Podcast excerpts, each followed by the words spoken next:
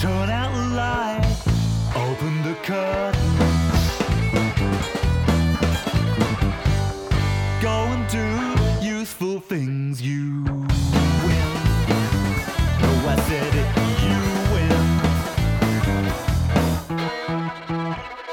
Hello. Hello. And welcome to Diversifying. My name is Holly, And my name's Kate. and we are here in your ear holes to uh, drop some truth bombs. I don't know. Um, truth bombs, not real bombs. How are you, Kate? I've been in a little hole, you know, like a hobbit hole, more than other hobbit holes that we've been in in the last 12 months. I was going to Yeah. say, like, you said that as if not everybody else has just been in a hobbit. It's like a hole. hole within a hole within a hole. I was in a hole within a hole within a hole within a hole over Christmas because I got Did you have COVID? over Christmas. I lost my sense of taste and smell on Christmas Eve. As is the tradition. It was really annoying because we had so much good food ready for Christmas Day, um, but it gave me a real appreciation for the uh, the texture, Texture of of food. Yeah, and I could still taste uh, berry flavored gin. So every evening, I'd say to my girlfriend, I'd be like, "Um, please, can I have my gin? Can you put lots Was it was it berry flavoured gin or was it sloe gin? I believe at the time it was pear drop flavored gin.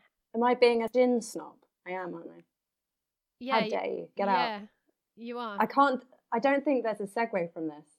I mean, you know what? I think you need to appreciate the different diversities of gin. And not only was this pear drop one really nice, it was also sparkly. So not only could I not taste or smell anything, and it was one of the only things I could taste and smell, I could also appreciate it oh, sitting on my own in my bed at Christmas.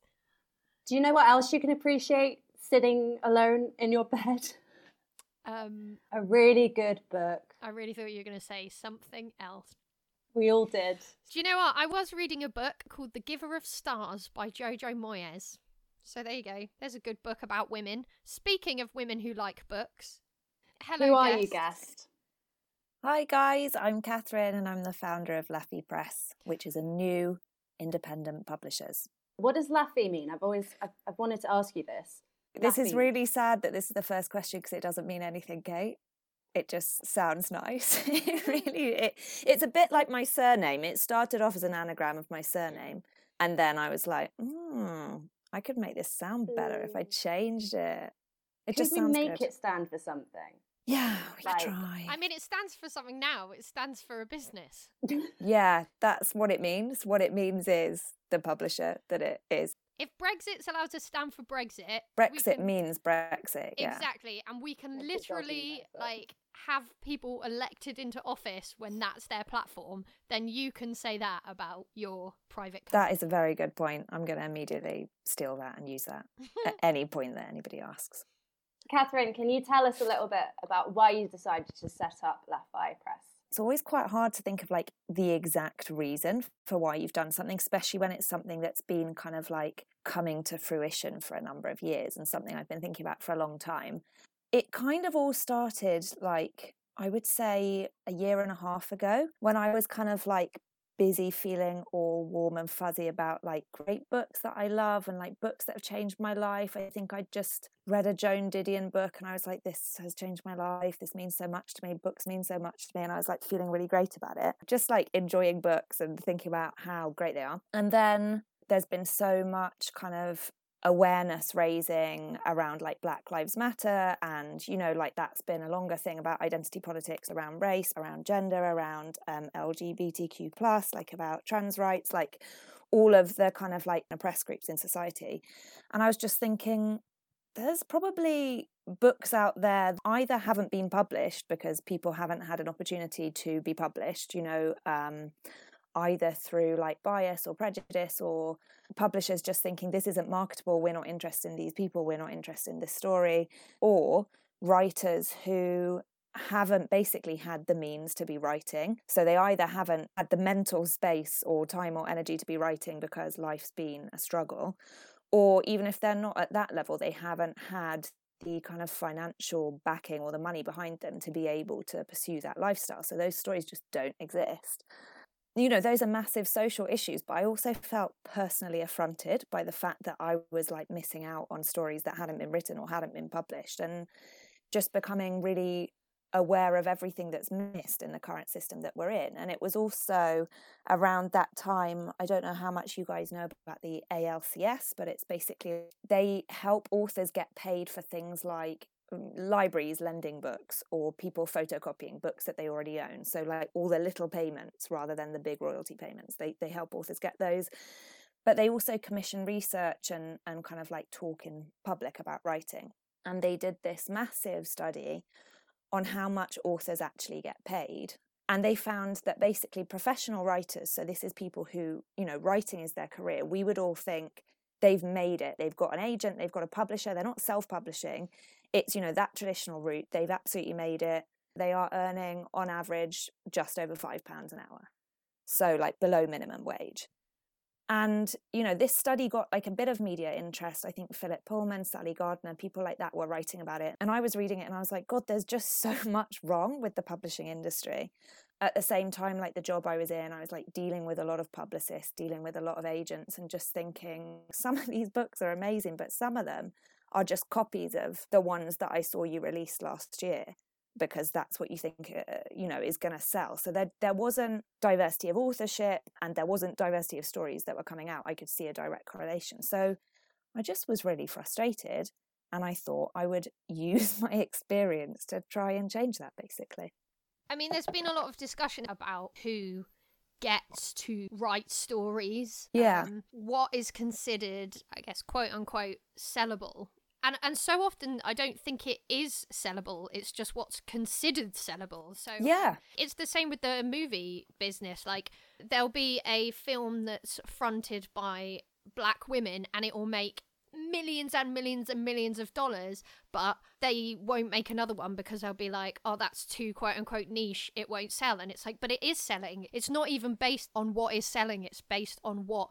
a bunch of middle aged white men think will sell even when confronted with data that does yeah. match up. This issue of cultural gatekeepers is like such a massive thing that I have a problem with because like what we all have access to as consumers of culture whether it's like books or films or music or whatever we it's so filtered and the people who get to filter it you know that's a power structure. They might be there because they have a great education and they might be there because they have great experience but we know like how these things tend to correlate with like race and gender in particular and class. So power is kind of like for sure concentrating in certain demographics. I'm not saying those people aren't intelligent at all but there is very little diversity in the cultural gatekeepers so they don't have a good understanding of what the diverse audience out there which is all of us, um, what, what we actually want to sort of hear and read and see. What was the fact that you gave me in one of your emails? You mentioned that two thirds of the publishing industry is owned by two different companies. Yeah, so there was like a massive merger recently, which was um, Bertelsmann and Simon and Schuster. I mean, I don't know how much people know really about how the publishing industry works, but already, you know, you, you might think, oh, this book is published by this publishing house and this book is published by this publishing house. But really, what that means is both those books are published by Penguin Random House.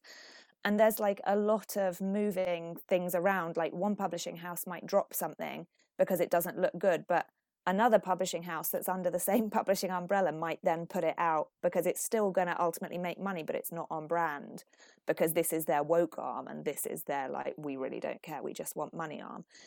Something like that just happened with simon and schuster actually. They dropped oh i forget his name which is really frustrating. It was to do with trump.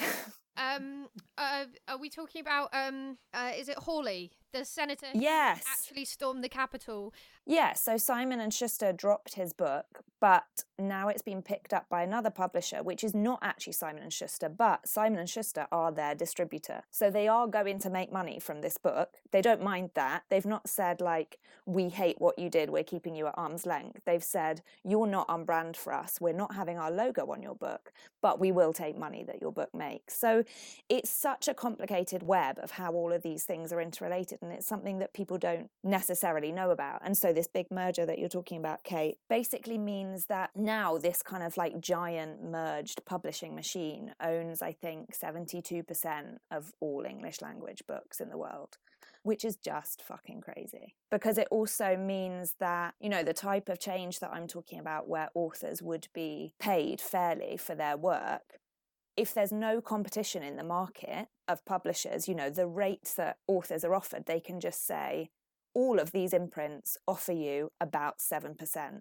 And that's just the way it is. You have no way of just saying, well, I want to be published with somebody else that offers me more because no one does, because they're all owned by the same company. I am working on a novel myself at the moment, and I did this maths, you know, in one of those lockdown, it's 2 a.m. and I can't sleep. Yeah. And tried to figure out how much money I'd make if I sold like 30,000 books. And it was something ridiculous like three grand I know it's crazy, and it's not like you know some industries uh, they are struggling so like they they can't necessarily you know pay people absolutely loads like th- there are like some industries where these things happen where it's, it's almost like a different economy sort of like an anarchic time economy. You do a bit for me i do a bit for you and things just work differently. But like i i think like the morality around reading people think it think sort of the book industry is really nice like reading's a really good thing to do.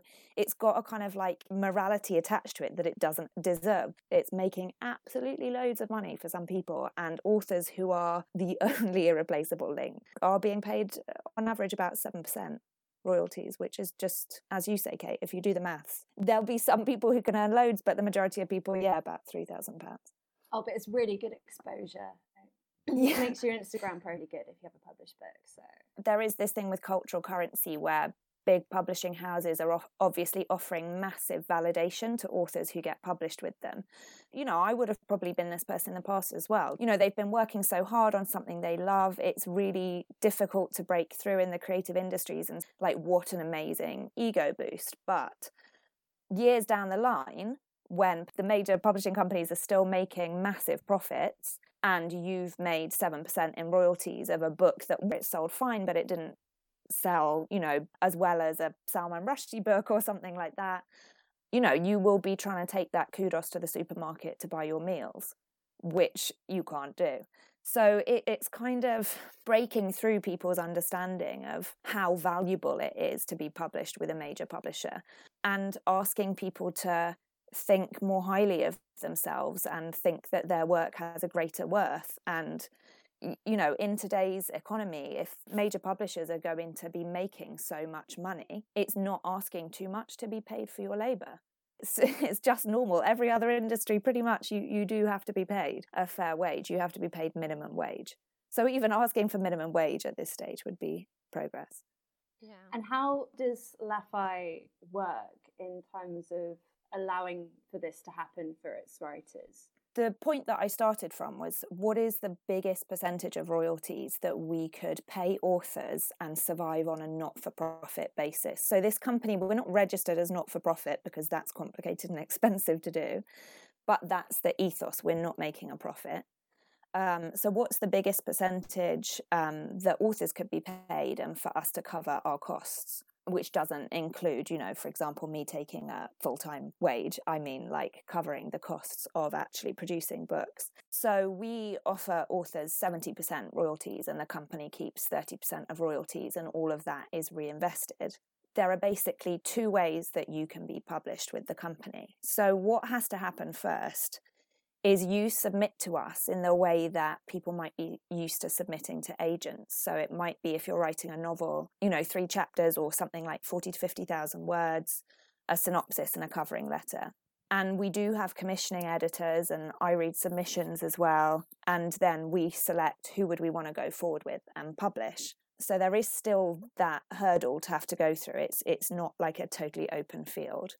But then after that point, we're basically asking people to self assess their financial situation and decide how to proceed. So, one option is if you are a privileged person and you have plenty of money and you want to invest in a project where you know you're getting 70% of the profits, you can pay the upfront costs, which is like a donation to the company of getting your book published so for you know we on the website you'll you'll see there are different costs for like different numbers of books but it starts like just over a thousand pounds to get your books published the cover design the editors paid etc if you can afford to do that, you do that. And then you kind of get the returns with interest with the 70% of your royalties. If you can't afford to do that, you let us know. And we either have the funds readily available from the 30% earnings that we've made on other people's books, or from money we've raised through merch or through fundraising that we've done with philanthropists or organisations that give funding to arts companies.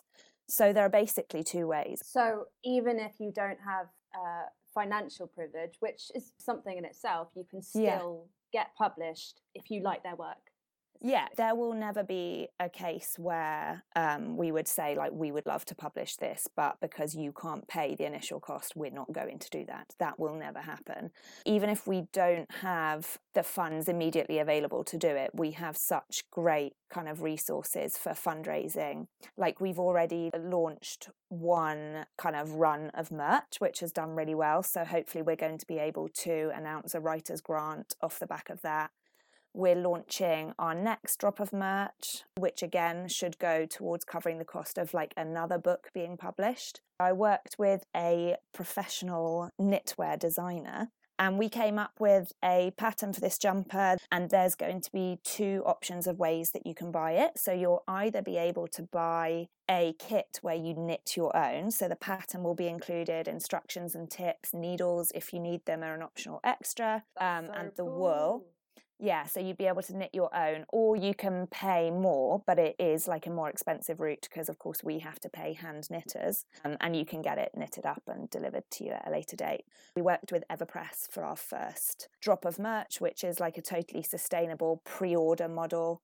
But so, yeah, there's always um, routes of fundraising that are open to us and we're really experienced at doing that so it's never going to be an obstacle to people to be published with us but one of the things that sort of I personally did when I was setting this up was to actually think about like what is the source of my privilege and how do I actually go about the really sort of like emotionally but also practically difficult job of undermining my own privilege which is I think something that's like not talked about loads when people are discussing social inequalities you know they want to say they want to sort of call out privilege and maybe even call out their own privilege and say yes i'm privileged but you don't really see them changing their lives a lot of the time. So i kind of thought well i'm willing to take a pay cut so that other people can basically benefit from my experience and also benefit from my privilege that allows me to do that.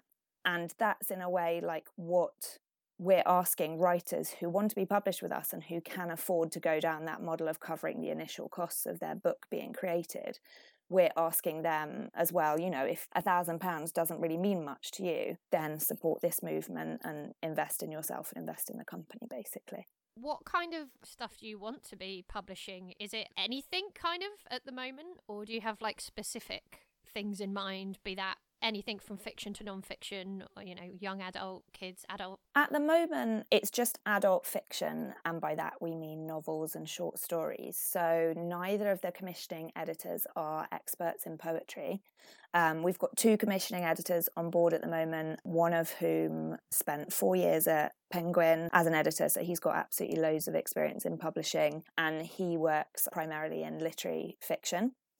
And the other commissioning editor, Hattie, has worked with a lot of writers as well, and she's a writer herself. And she's particularly interested in literary fiction, middle grade fiction, and fantasy as well. But I mean, we are really open. We we are genuinely looking for things that are new and things that are different and things that are not a carbon copy of what is currently considered to be doing well in the fiction marketplace. We really want to sort of change tastes and introduce people to different voices, different kinds of stories. So don't worry if, if what you're writing doesn't emulate. Uh, you know, normal people or something. Not that normal people wasn't good. Um, we're looking for for a whole range of stuff, and we we really want to kind of be receiving those submissions at the moment. What do you think is important as a white person to keep in mind and like how we can use our privilege in order to help other voices come forward um, without it being condescending. I suppose it's not really a white It's really hard. to answer that. like Yeah, I mean, it isn't, but I also think like we basically have to be involved in our own kind of like social analysis it's obviously not going to be up to white people to decide like what's the future of society and how should everything be or mm. how should people from other races or you know also to do with class also to do with sexuality you know all of these things. Like if you're of one group you can't decide how the other group feels. I you know it goes without saying really. But i don't know if you guys read Robin DiAngelo's book about white fragility that was like something that was really key for me. It's so worth a read or a listen. It's basically talking about how white people respond to comments about society being racist or comments about implicit bias, implicit prejudice by saying, yeah, those other white people really get it wrong. Like, I'm not one of those white people. I'm a cool white person. And I think, like, yes, uh, you know, I'm also not the type of white person like who is overtly or consciously racist in my behavior, but I'm for sure benefiting from the privileges of being white and middle class, by the way, and heterosexual, by the way. I have to be real about that. I was brought up in Finland, which is, you know, not only white, but like very white. I really like didn't interact with people who were not from a really similar background to me on lots of levels until I came to the UK and even then like in a limited way. So you have to actually look at yourself and be like am I a cool white person or do I actually just not know very much about other groups of people? Again, like across all of these categories that we use to talk about people in general and intersections between them, which I think is really important. So that book was kind of like a turning point for thinking don't try and put yourself on the side of like not being the problem in terms of racial issues be aware of of your shortcomings as well. Like i don't know what you guys thought about it but like the people posting the black squares on social media and suddenly all of these people who had never been interested in having a sort of like sociological or cultural conversation um suddenly you know they were posting like read this. This is what racism means today or read this. This is what the black experience is today. And i was like why are you suddenly doing this, guys? You're not interested in it. You're not taking action in your everyday life. Don't posit yourself as the hero in this story. You need to take steps back basically rather than thrust yourself into the limelight by saying you're amazing so that that's what i mean when i say you know for setting up this company i wanted to not look at the figures and think so what percentage do i have to get for me to maintain my comfortable lifestyle but to think I've had a job where I've been paid pretty well. I've got savings. I can afford to not take a wage from this company, at least for a number of years while I'm growing it. So, taking those steps in everyday life to actually be like, how do I take a step down? And how will my taking a step down allow other people to take a step up. So I kind of think like the narratives around race, I, I think they are such a minefield to navigate. I'm not an expert, I, I'm not the mouthpiece for what's right and wrong, but I think I've looked at this situation from a really clear economic standpoint and I can see what I can do there that's beneficial, which is I take less and I give other people the opportunity to take more.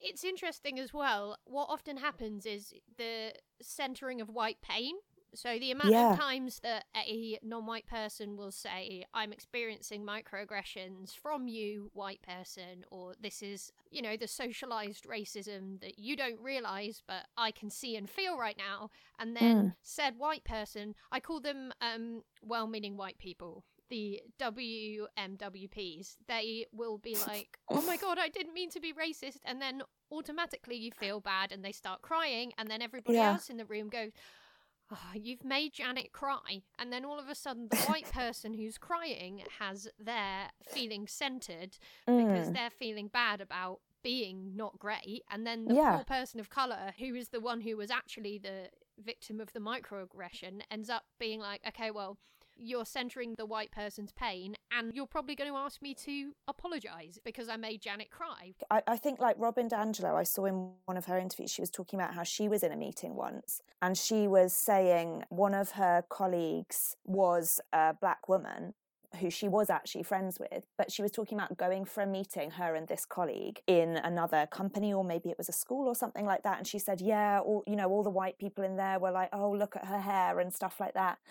Thinking her and her colleague are kind of like both inward on this situation like they're both in on it and her colleague just said to her like you and me were not in the same situation when that reaction occurred like don't make a joke about it i could make a joke about it but because you're there and because you like me doesn't mean that you actually have the right to do that so i think like the subtleties of it uh, this is what I mean. They're so complex, and I don't pretend to know what to say in every situation. Like, this is what why I say I'm sort of doing something financial and cultural and organizational because I don't know what to say on Instagram or Twitter that is going to solve everything. And I don't know always how to react if I'm the only white person in a group of people of color who are talking about their hair. You know, like I might find the joke funny, but I'm kind of like, shit, should I laugh at that? Like I I experience the same awkwardnesses as other people, but I totally know what you mean about like white people making themselves the center of it. And I think, you know, on so many issues, there's so much we could achieve if we would just put our egos to the side.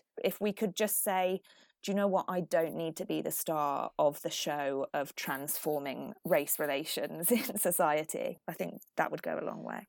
Something I've been thinking about a lot recently is how nervous I get when someone starts explaining to me that they're a good person.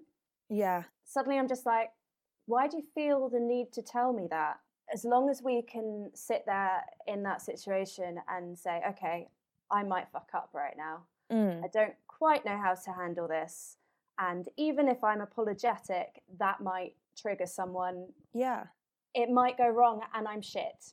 I, I think you know, without actually destroying our self confidence or self worth, I think we should be allowed to say, do you know what? I will, I'll never understand this. I'm doing mm. my best, but it still might not be good enough. Yeah, and, and I for that to be okay. But I think that takes a lot of self awareness. I think what we're yeah. seeing at the moment, the the people, I think in 2021, after Donald Trump and Brexit and George Floyd, mm. I think if you are still an all lives matter person, yeah, you don't want to learn, you don't want to be better, and you don't want to be a good person.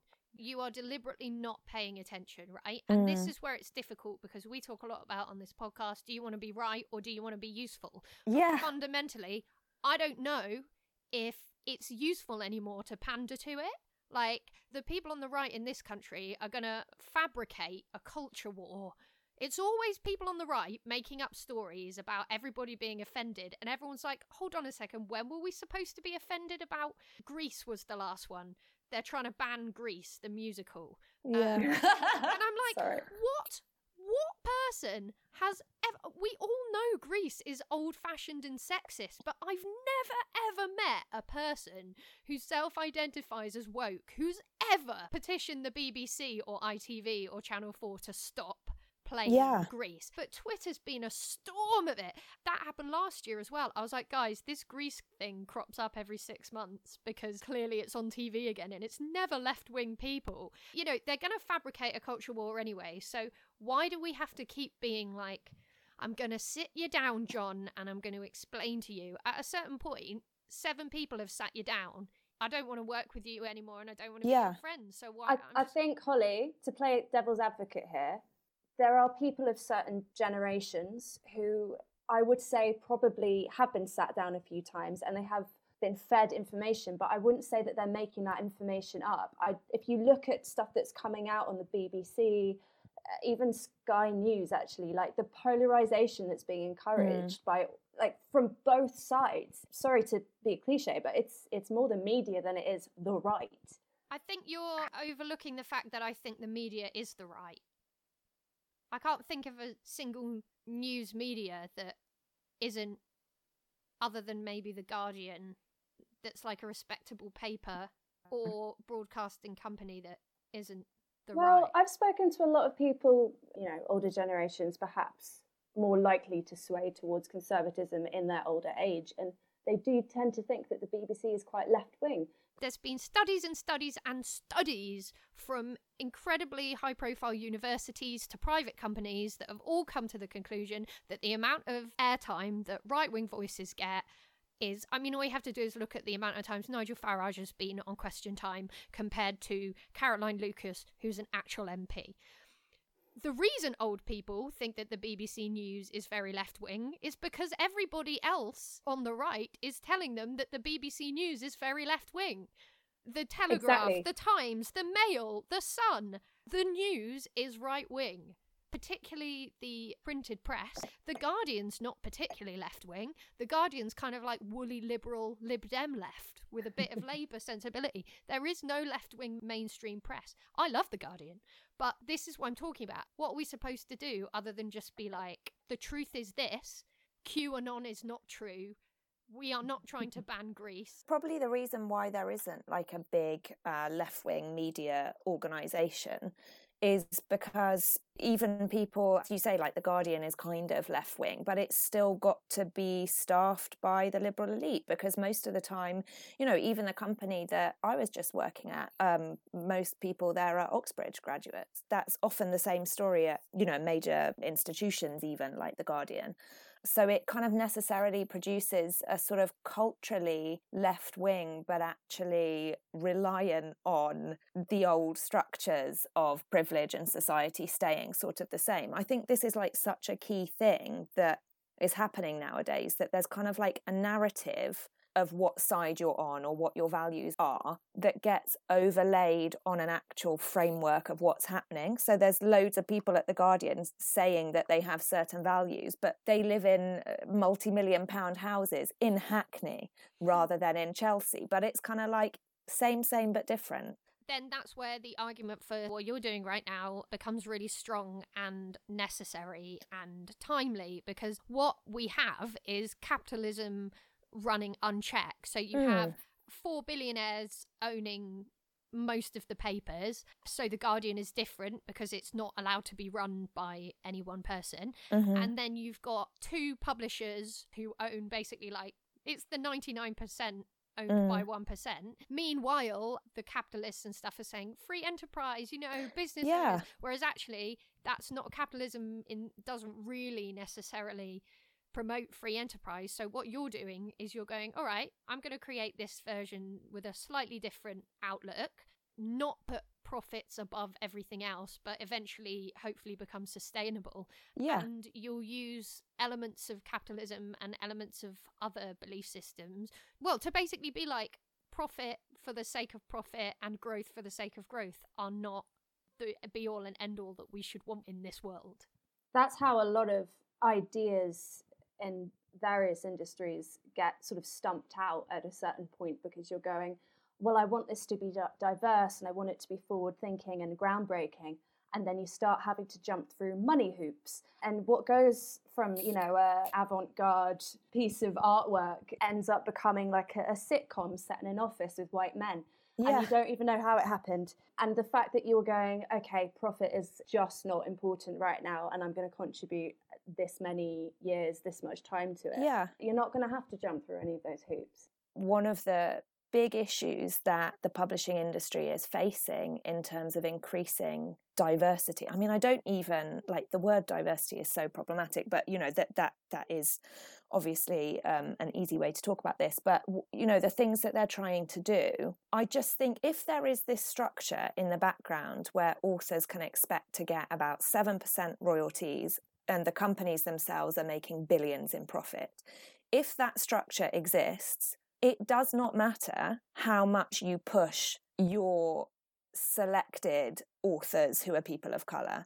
It does not matter how much you push the few working class voices that you are using to make your brand look 21st century ready, because it just is the case that with that basic economic structure in place, you are placing financial hurdles in the way of people from those groups that you claim to support from joining in your industry. Like that is just how it is. And that I, think the companies, you know, it's not just publishing, it's a lot of the creative industries. Companies are trying to market their way out of this problem. And they're very much falling victim to the kind of issues um, in the White Fragility book of trying to say not us not us not us rather than saying we desperately need to restructure because we have a problem that is you know the way we operate is prohibitive for people from lower socioeconomic groups and people from marginalized groups that tend to have less money behind them. The path of least resistance where they can look the best change the least and you know basically carry on as they are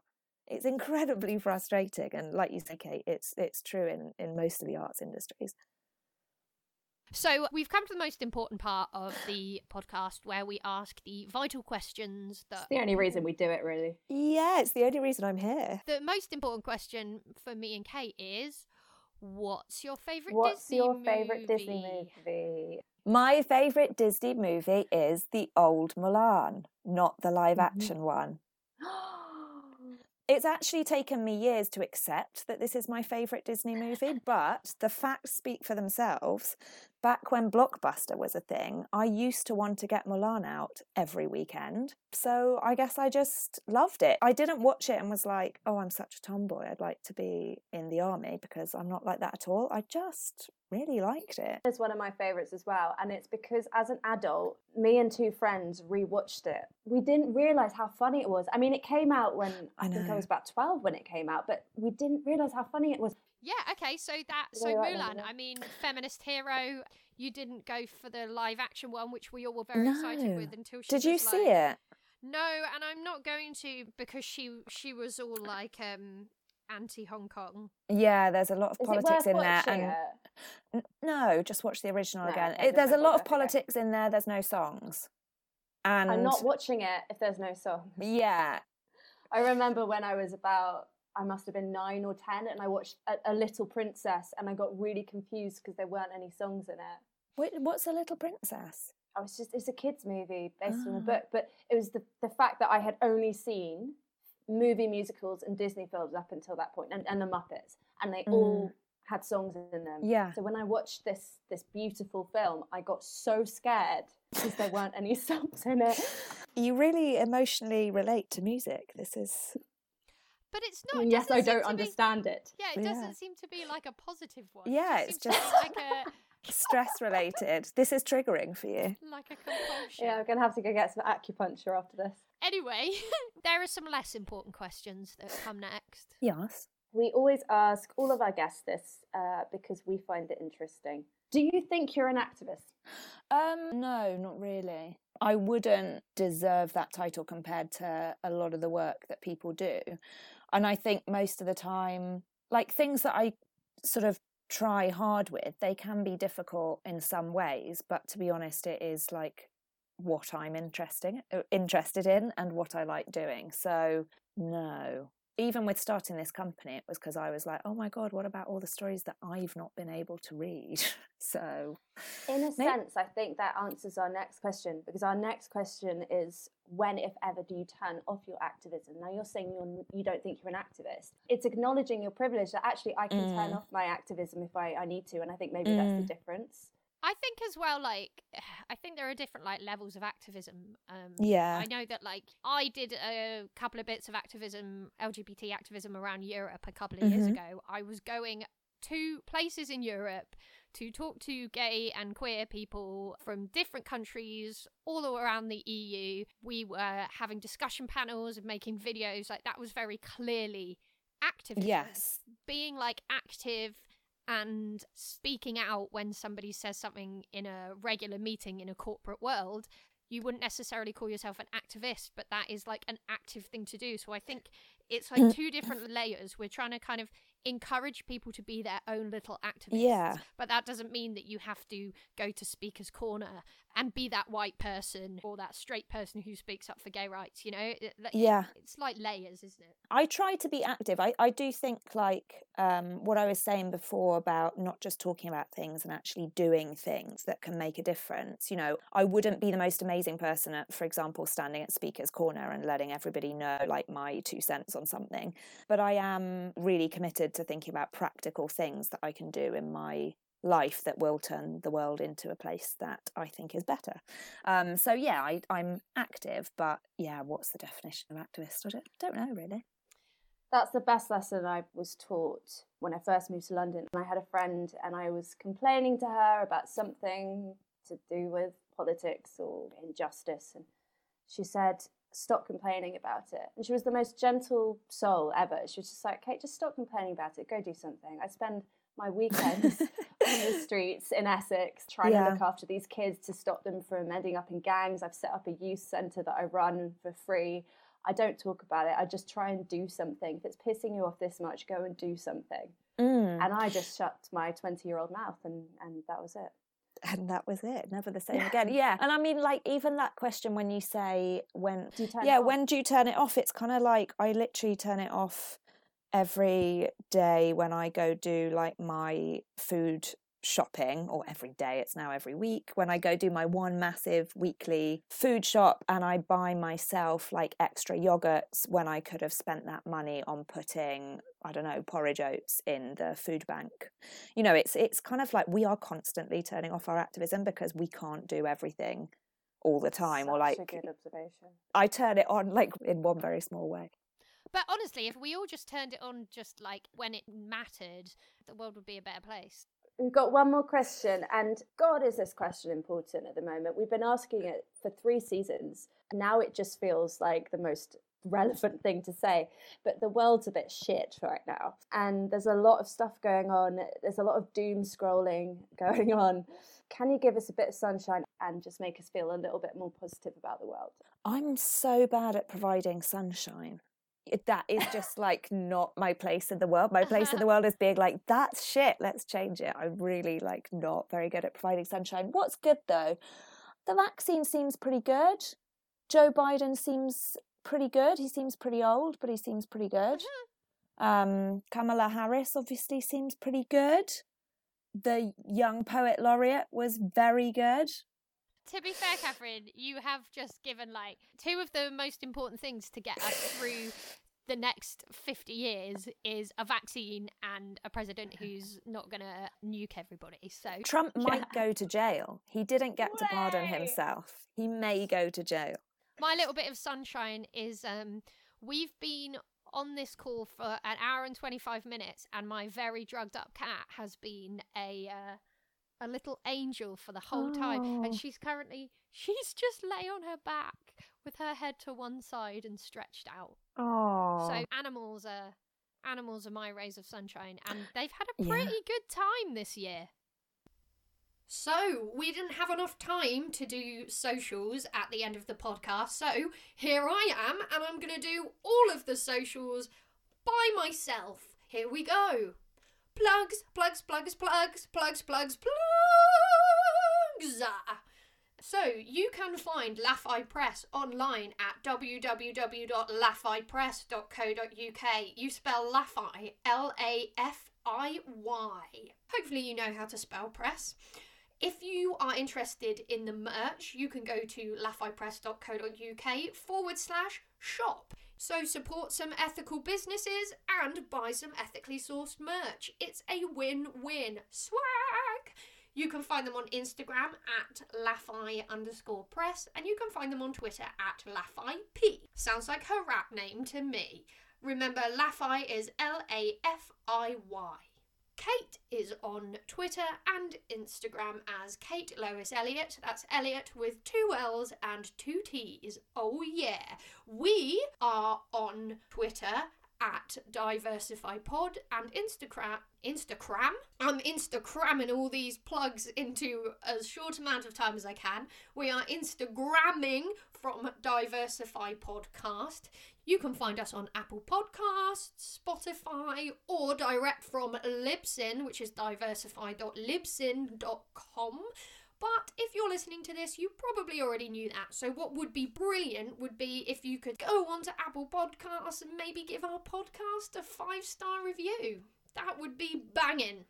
Thank you very much, and we'll see you next week. And by see, we mean here, and by hear, we mean you will only be hearing us. Bye.